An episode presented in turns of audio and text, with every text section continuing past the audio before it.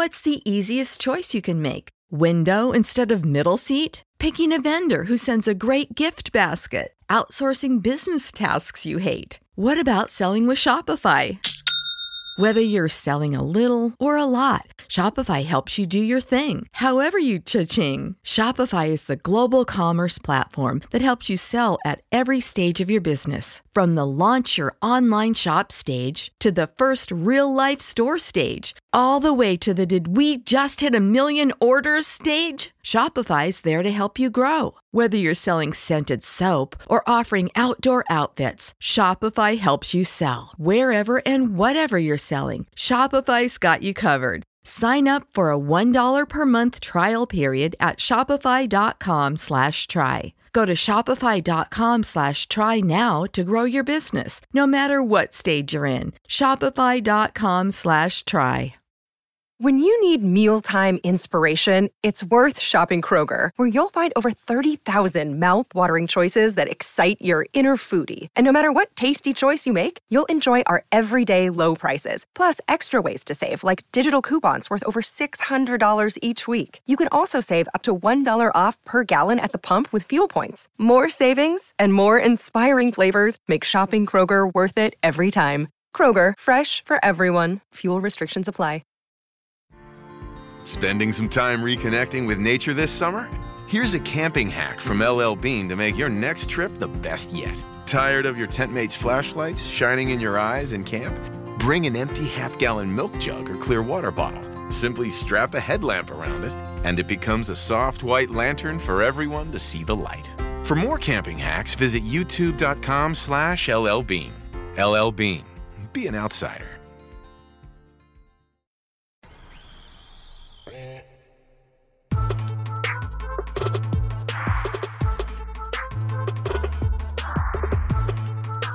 Welcome, everybody, to the latest edition of the Pound for Pound podcast here on the Fight Game Media Network.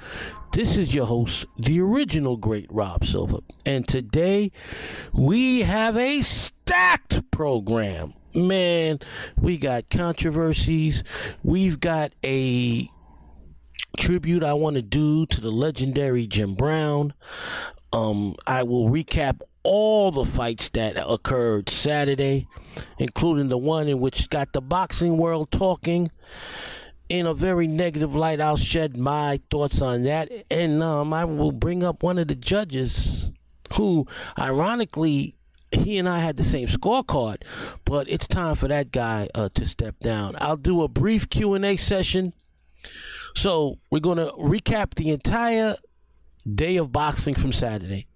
I will do a Q&A session and then I will do a, a brief tribute to the legendary icon Jim Brown, who passed away, I believe it was either Thursday or Friday, if I'm not mistaken. Anyway, before I get on with the program, once again, I want to tell you guys about a great Patreon podcast I'm doing. Five dollars extra a month. The the link is in the description of this podcast. It's on the life and times of Muhammad Ali. Episode four came out yesterday. The the day uh the day before I'm recording this on a Sunday, so this came out right before the Haney Lomachenko fight Saturday night.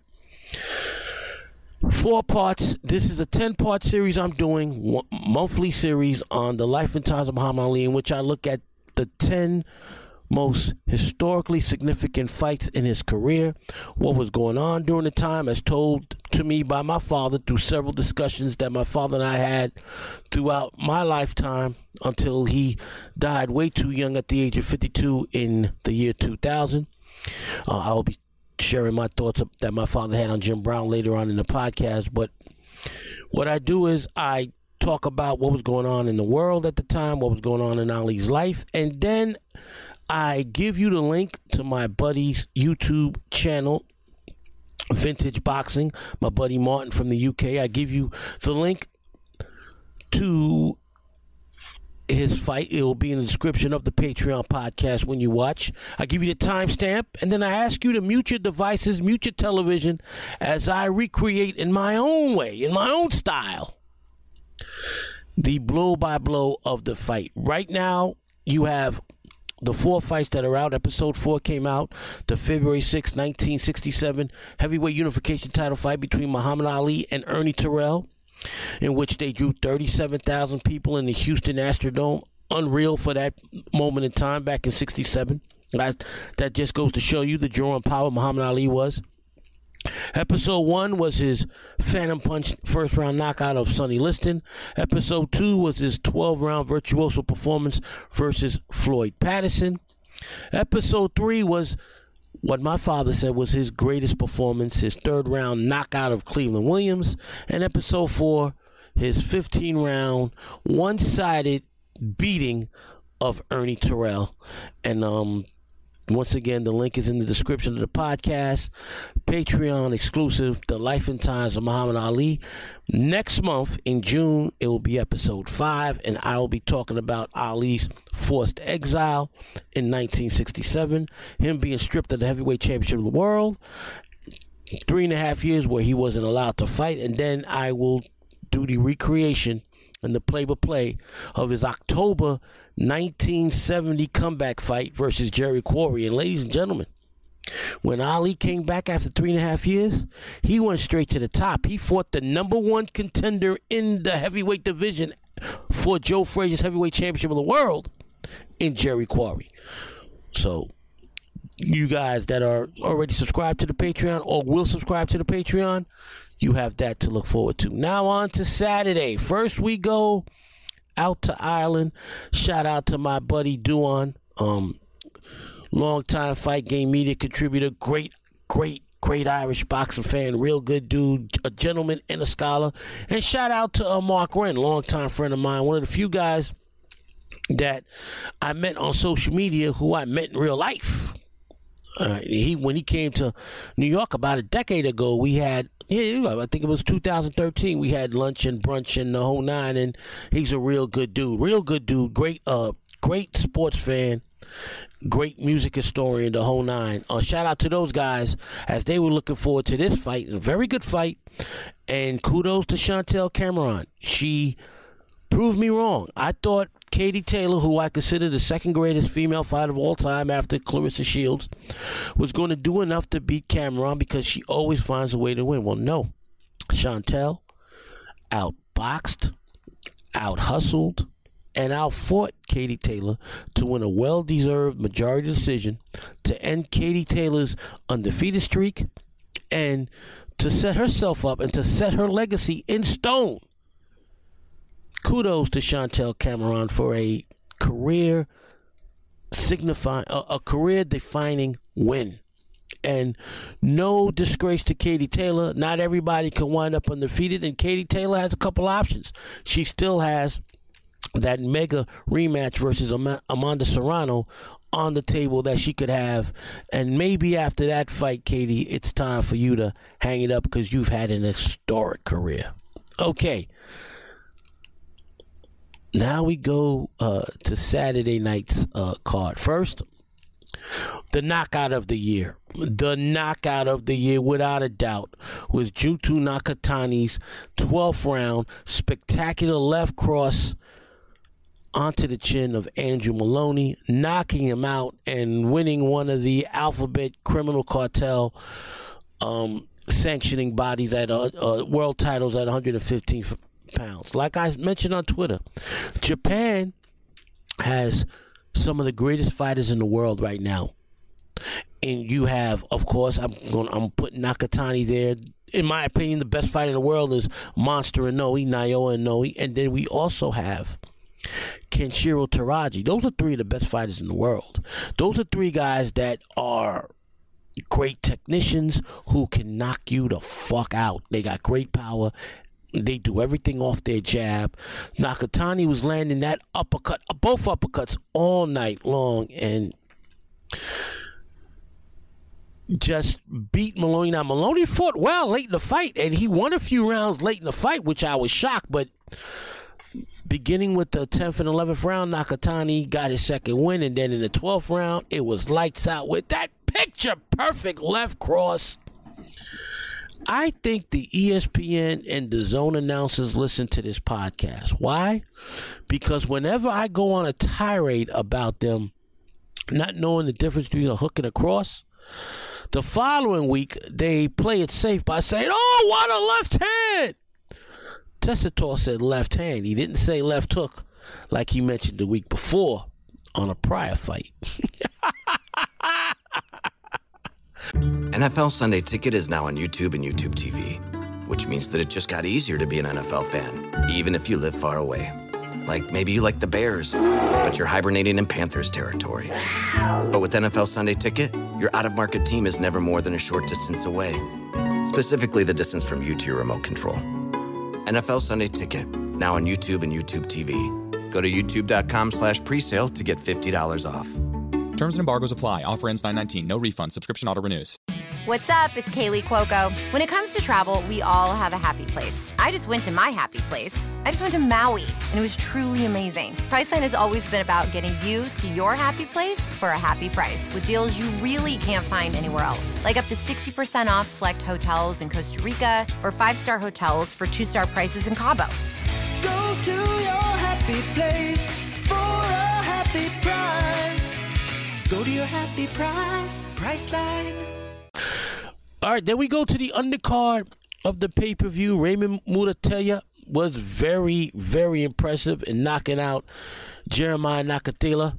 Uh, excellent stoppage by the referee. He did a great job in stopping that fight because he was out on his feet up against the ropes. The, the, the, the turnbuckle was the only thing, the ring post was the only thing holding up Nakathila. A great win for Muratalla, who is now a major factor in the talent laden 135 pound division, the most talented division in boxing. It's not even close. And later on, I'll answer a question from one of the listeners who asked me where I rank Devin Haney now after what happened Saturday night. I gave my rankings two weeks ago. Oh no, a month ago, after the Tank Garcia fight. Well, now I got to redo the rankings, and um, uh, Muratalla, Muratalla, Muratalla is now right there alongside William Zepeda and Isaac Cruz at the bottom, maybe even above well, above Cruz. It's between him and him and Zepeda would be a fucking war. 135 pounds is unbelievably, unbelievably stacked right now, and I love it. I love it. 135 pound division is the only division right now in boxing that is can't that is you cannot skip watching any of the fights of any of the guys that I will mention later on in the podcast as far as my top lightweights in the world. Then we uh we saw we go to the junior lightweight division and we see Oscar Valdez um looking solid in his win his rematch win over Adam Lopez. Lopez gave a hell of a, a hell of a, a, fight. He fought his ass off, but he's just not as good as Valdez. But ladies and gentlemen, when Valdez fights another elite boxer like he did against Shakur Stevenson, his lack of defense is going to catch up with him. Um, as far as him fighting um, Navarrete next, that fight can go either way. That that will be a war, and it's right now. It depends on who has the better chin. there will be no defense in that fight. Right, this type of fight that both men could be damaged forever, because that fight is going to be a war. And now we get on to the main event, the fight that has the boxing world buzzing. But first and foremost, ladies and gentlemen, this was not a robbery. There were at least four or five rounds that it could have gone either way. Now, I gave the first round to I gave the first round to Haney because Lomachenko really didn't do anything until the last 10 seconds when he tried to steal the round. And there was a few rounds in the first eight rounds where I thought Lomachenko was doing that. Haney was landing that right to the body consistently all night long. Now, I understand that Lomachenko also landed his left a lot his left cross several times, especially after getting hit to the body. But I thought the more effective punching through the first eight rounds was Haney's body work. And that's why after eight rounds, I had Haney winning seven of the first eight rounds. Now, four of those rounds could have gone either way. I you, I I mean if you flip it, and let's say, because I was thoroughly impressed. I, the the rights the rights to the body were, were the deciding factors of me giving those four rounds or five rounds that could have gone either way to Haney. But if you flip it like you can, like you could, you could see if, if let's say let, us just go for four. Let's just say four of those rounds that I gave Haney. If we change it around and give it to Lomachenko, then after eight rounds, you'd have Lomachenko up five rounds to three. And a lot of ringside observers had that score after eight rounds. That's why I can't call this a robbery either way. Lomachenko came on strong. He took the knife. He took the 10th. He took the 11th on my scorecard. 11th round, he had Haney in deep trouble. I thought Haney was going to get knocked out in the 12th round. Then in the 12th round, Haney gutted it out and fought a hell of a 12th round, taking the 12th round and getting the eighth and final round on my scorecard I had to score 116, 112, Devin Haney. Now people are screaming, oh, how could you have give Haney eight rounds? Like I said, there was four to five rounds that it could that could have gone either way. I gave it to Haney because of the effective body punching. If you split those four rounds in half, I still got Haney winning five rounds to three. If you give all four of those rounds to Lomachenko, Lomachenko's up five rounds to three. That's why I didn't question anybody's scorecard.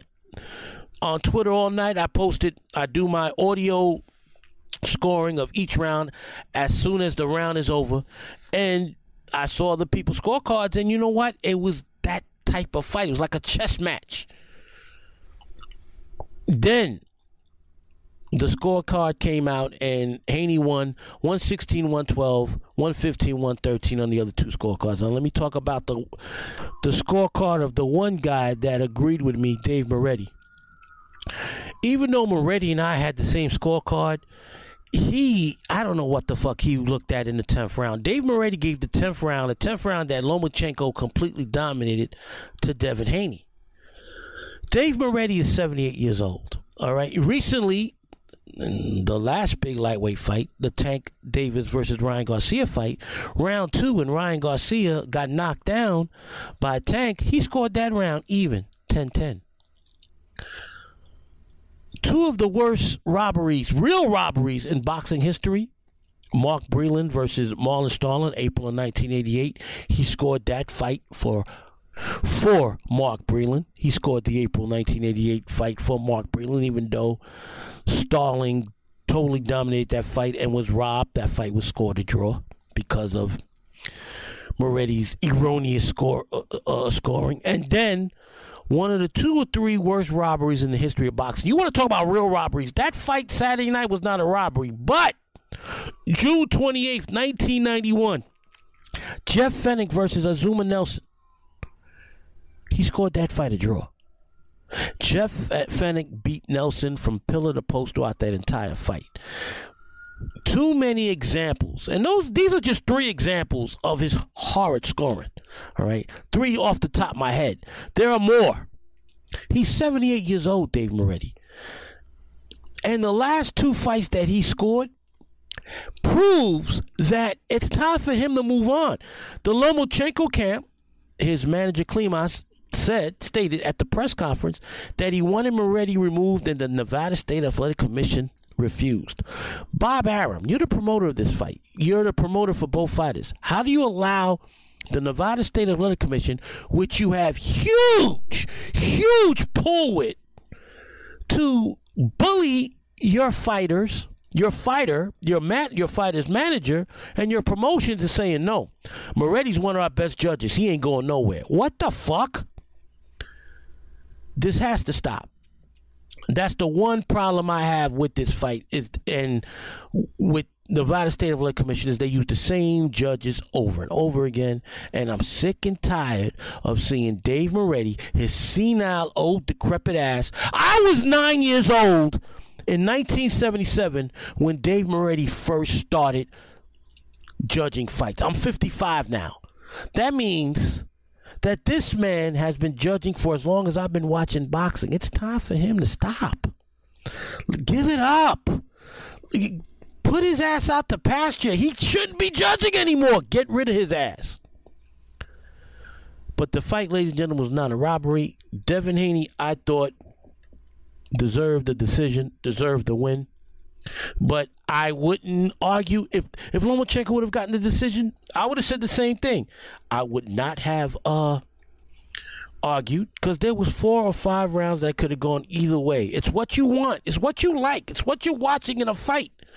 Do you appreciate the body punching or do you appreciate the movement and the uh great left counters that Lomachenko was landing throughout the fight. It, it's up to you. It's the eye of the beholder. And I really would like to see what Steve Farhood scored because to me, that's the only guy whose scoring I take into account as legit in boxing. Now, on to my question and answer session. The, oh, and, and the very first question goes exactly to what we're talking about the lightweight division. Malcolm Excellent on Twitter asked, "What you think of the fight, and where do you rank Haney within that class?" Well, I already mentioned. I'm not going to go over with the fight again. I already gave you a detail that. But where do I rank with Haney in the in the lightweight division? This is where I'm going to rank Haney in the lightweight division. He's the undisputed lightweight champion, and I don't know if he's going to fight Shakur Stevenson next or move up to junior welterweight and fight the winner of Lop- of Lopez versus uh, Josh Taylor. T- Taylor Lopez versus Josh Taylor. That's happening in a couple of weeks at Madison Square Garden. Now, either way, right as of this moment, he is the undisputed lightweight champion of the world. Whether you like it or not, whether you thought Lomachenko got jerked, whether you thought Lomachenko should have won He's the lightweight champion. But I have to move him down a couple of pegs at lightweight. Right now, my number one fighter at 135 pounds is Tank Davis because he was more impressive with by knocking out Ryan Garcia than Haney was against Lomachenko. So I got Tank number one. At number two, I'm moving Shakur Stevenson all the way up to number two. I got Haney three. I got Lomachenko four. I got Frank Martin five. I've got William Zepeda six. Raymond Muratalla seventh. And right now, I'll, I'll, leave it at that. It's a stacked division. There's so many good. I just mentioned seven very good to great fighters. All right. Right. Uh, I had Lomachenko, I think, six last time. I'm moving up to fourth because Lomachenko showed in this fight against Haney that he still has a lot of t- a lot of left in the tank at at, uh, at 35, and let's say Haney moves up to 140, and Lomachenko has to fight Shakur for one of the vacant titles. That's a great fight. That's a great fight. Two southpaw technicians, two tremendous fighters, and I'll save my thoughts about who would win that fight if and when it occurs. Now, on to the next question. By the way, Malcolm, great question as always. Um, that's like the second or third question you've given to me on the pod. Um, please send me more because they're always well thought out, well done. All right, my next question. Let me see. LL School K has a few questions. One question he asked was Was Jake LaMotta the greatest jobber fighter of all time? Greatest journeyman. Uh, LL, Jake LaMotta was not a journeyman. He was not a jobber. Jake LaMotta was a legitimate all-time great fighter. He's in the International Boxing Hall of Fame, deservedly so. One of the greatest inside fighters of all time. And he was the first man to beat Sugar Ray Robinson. Now, Robinson beat him five times, but still, he knocked Robinson out the ring in the fight. He beat uh, Sugar Ray Robinson. And in their sixth and final fight, and the fight is on YouTube. It's called the St. Valentine's Day Massacre, LaMotta versus Robinson 6. For the first half of the fight, LaMotta was out jabbing Robinson and getting inside. And then once Robinson uh, maintained control late in the fight, he gave LaMotta a beating until the referee finally had to stop the fight. LaMotta wouldn't go down. Listen how great Jake LaMotta was, LL. In six fights against Sugar Ray Robinson, Robinson never knocked him down one time, but LaMotta knocked down Robinson and he was the first man to legitimately defeat Sugar Ray Robinson. And there's no footage of a few other fights, of the other fights, but according to so-called uh, uh, historians, there was a couple of those fights that could have gone either way. I don't know because I don't have footage of any of those fights. The only fight I have footage of in its entirety in my very extensive uh, boxing tape and DVD library is the St. Valentine's Day Massacre, which was a great fight, and LaMotta gave Robinson hell for the first half of that fight. Watch LaMotta. LaMotta was, was one of the best at jabbing his way inside. Had a tremendous left jab for a guy who was small for the division. So no, Jake LaMotta is not the greatest journeyman job of all time. But in my opinion, the greatest journeyman job of all time was Emmanuel Augustus, formerly known as Emmanuel Burton. He gave everybody hell. He was robbed several times. There was a fight against Courtney Burton. About uh, that Courtney Burton fight, I believe, occurred in 2004, so almost 20 years ago on ESPN Wednesday Night Fights, in which Emmanuel Augustus mopped the floor with Courtney Burton, and Courtney Burton won. And that was robbery. Wins a highly controversial robbery.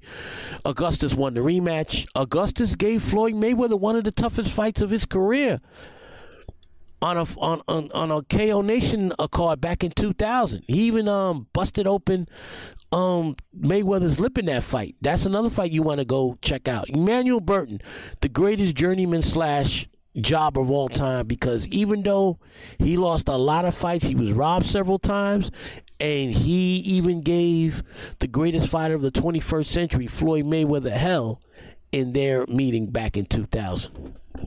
All right. Um, LL also asked my thoughts on Arthur Abraham. Arthur Abraham was a solid middleweight. Uh, he had the peekaboo style. He had tremendous power, but whenever he when he stepped up and fought real good boxers, he got exposed. Andre Ward exposed Abraham. Abraham Abraham had a solid career, but nowhere near a Hall of Fame career. As when he entered the super middleweight division, he suffered a couple of losses, including the Andre Ward um, boxing lesson that Andre Ward gave him. All right, let me see if there's any other questions on the Ask Rob Silva. Uh, by the way, if you guys want me to answer your questions on the podcast, hashtag Ask Rob Silva on Twitter. Okay, here we go. Oh, LL asked, what do I feel about Ryan Garcia getting with Errol Spence's trainer, Derrick James? It's a great move. I agree with you, LL. LL thinks it's a great move. It's a great move. Ryan Garcia has a lot of natural ability. He's got great power in that left hand, he's got a solid left jab. I think Derrick James can help him with his defense because Garcia keeps his head up high, up, up, up high, and that's what uh, Tank and Tank's Baltimore legendary trainer Calvin Ford had stated. By the way, Calvin Ford, the guy who The Wire's Cutty from the Cut was based on, the great uh, Chad Coleman. Spent a lot of time with Calvin Ford, and that character was based on uh, Calvin Ford. Um, I think uh, Derrick James could help him correct that. And Ryan Garcia is young enough where he could still have a tremendous career, especially since he moved up to 140. And hopefully, him getting with Derrick James helps him secure a fight with that piece of shit Rolly Romero. I digress. Let me see if there's any other questions before we go on to my historical tribute to Jim Brown. Let me see. Well, those are all the questions. All right, so thank you, LL, and thank you, Malcolm. And now on to my tribute to Jim Brown. I, of course, I couldn't have seen Jim. I couldn't have never seen Jim Brown play football because he retired in 1965. I was born in 1968. But Jim Brown was the guy that my father first idolized as an 11 year old boy in 1959 when he saw Jim Brown play for the first time on television. Jim Brown was the first football player my father idolized, and he was one in the 1960s. There was three athletes that my father idolized, and you can never tell them tell my father anything wrong about these men. Muhammad Muhammad Ali in boxing, Roberto Clemente in baseball. Oh, four. There was four athletes. Wilt Chamberlain in basketball, and Jim Brown in football. Whenever my father would compare a running back, it would be comparing him to Jim Brown. Whenever my father looked at a Walter Payton, my father's my father said the three greatest running backs he ever saw were Jim Brown, Walter Payton, and Barry Sanders. Walter Payton and Barry Sanders are the two greatest running backs I've ever seen. And my father would compare those guys to Jim Brown. And what he used to love about Barry Sanders is when Barry Sanders scored a touchdown, he'd do like Jim Brown. He'd hand the football to the referee. He wouldn't celebrate. He'd hand the football over. Um, Walter Payton my father loved Walter Payton because Walter Payton had a lot of that dog in him that Jim Brown had. My father always talked royally about Jim Brown. And another reason why he loved Jim Brown so much was Jim Brown was one of the few athletes that supported Muhammad Ali when the Muhammad Ali was, and this ties right back into boxing. This is a boxing podcast, and this ties into my um Patreon podcast, and I'll be talking a lot about Jim Brown in the next Patreon podcast because Jim Brown helped set up a summit, and I'll talk more about it on the Patreon podcast.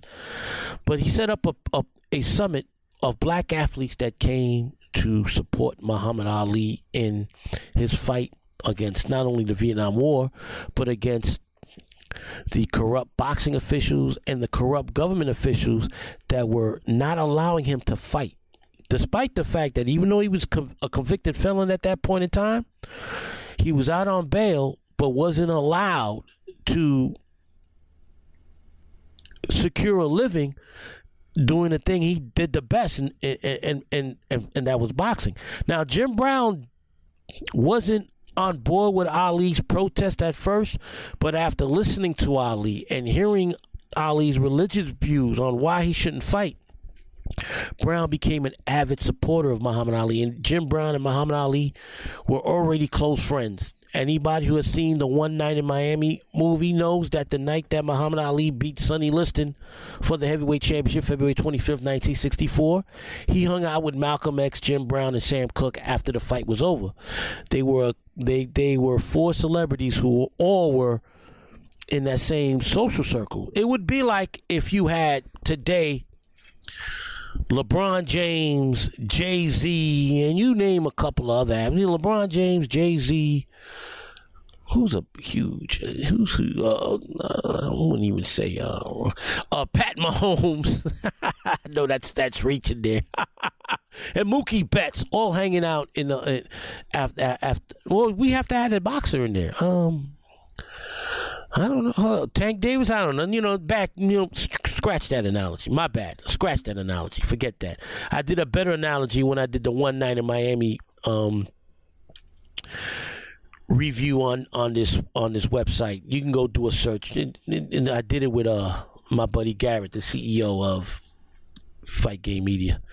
So if we if you want to do a real autobiographical movie about Jim Brown, the brother who played him in One Night Miami, One Night in Miami, Aldis Hodge, would be the perfect guy to play him.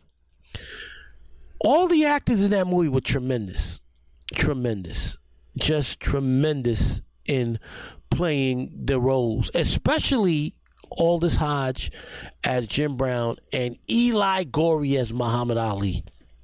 All right, you you you you got a sense of how the tension between the four of them, the whole nine, by all four actors, especially with Eli Goree and Jim Brown. Um, Jim Brown was a confidant to Muhammad Ali. Jim Brown stayed tight with Muhammad Ali until the day Muhammad Ali died. Jim Brown, and I want you guys, if you get a chance, find a copy. The autobiography bi- uh, biography of Jim Brown, Out of Bounds, the single greatest book I've ever read on a NFL football player that came out in 1989. Jim Brown was not only close with Muhammad Ali, he was very close with Richard Pryor.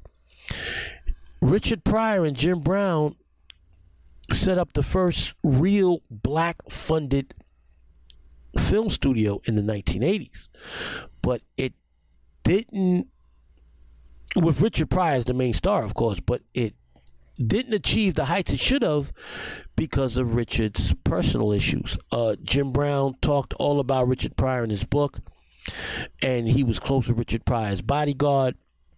Jim Brown stopped talking to Richard Pryor because Richard was stealing from the film company. But Jim Brown was so was, was such a huge impact not only in the black community but the world. And he also showed that you can retire from football in your prime at the age of 30 and continue to have a great life afterwards, to have to achieve more than just the football field because he went to Hollywood. He was in the Dirty Dozen, which was a huge film. He made more money in the Dirt, Dirty Dozen than probably his entire eight year playing career as the greatest running back my father said that ever lived. And my father said that Jim Brown was the greatest football player ever saw. LT, Lawrence Taylor being number two. Lawrence Taylor's the greatest football player I ever saw. Um, Jim Brown did so much. Hollywood, being an activist. In 1988, he started a organiza- an organization called Amer-I-Can, and what he did was he would focus on the gangs in South Central Los Angeles, and he would try and bring truces, and he would help them get out the gang life by by putting them in work programs, and one of the gang members who went on to become a CEO of his own company said that Jim used to leave his door open in, in Los Angeles, his house door open in Los Angeles, and we could come, gang members, Crips and Bloods, could come over there and talk to him, and it was the safest house on the block, even though he was probably the richest, Jim Brown's probably the richest dude on the block with his door wide open. The door was always unlocked. And Jim Brown wanted to show these um, young brothers that he trusted them and that for them to trust him and he would help them lead a better life. Um, I don't know the numbers, but he did a significant amount of work in turning a lot of young black men's lives from the criminal life to a legit life with the Amer-I-Can program. Um, kudos to Jim Brown. He lived a great life. I know a lot of people hated Jim Brown. There was stories of his uh, domestic violence issues and so forth. And I remember in the book Out of Bounds, this is why my father used to compare me to Jim Brown at this point and this point only. In the, in the book, Jim Brown said when a woman would reach 25, he would dump them because that's when the body started uh, sagging and, and, and, and, their, and, and their, their, their figure would go would go astray. And my father's like, ah, yeah, he sounds like you because you do the same shit up until when my father died in 2000. I was 32 when my father died at 52. Well, Pop, I'm 55 now. I I don't dump women around the age of 25 anymore. Right, my girlfriend who looks 25 is 37. Uh, rest in peace to the legendary Jim Brown.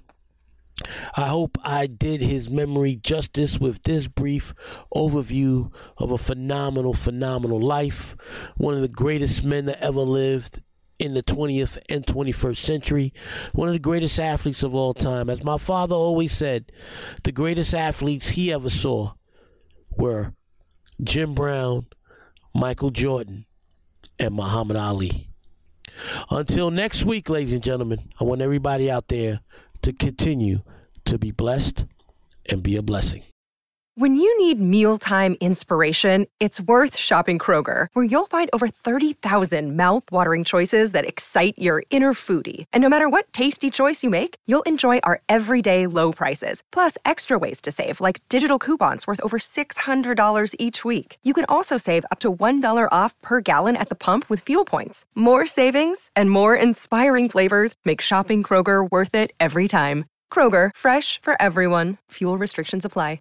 Save big on your Memorial Day barbecue, all in the Kroger app. Get three pound rolls of juicy 80% lean ground beef for $3.49 a pound with a digital coupon. Then get select varieties of flavorful Powerade, Body Armor Super Drink, or Arizona tea for 77 cents each, all with your card. Shop these deals at your local Kroger today, or tap the screen now to download the Kroger app to save big today. Kroger, fresh for everyone. Prices and product availability subject to change. Restrictions apply. See site for details.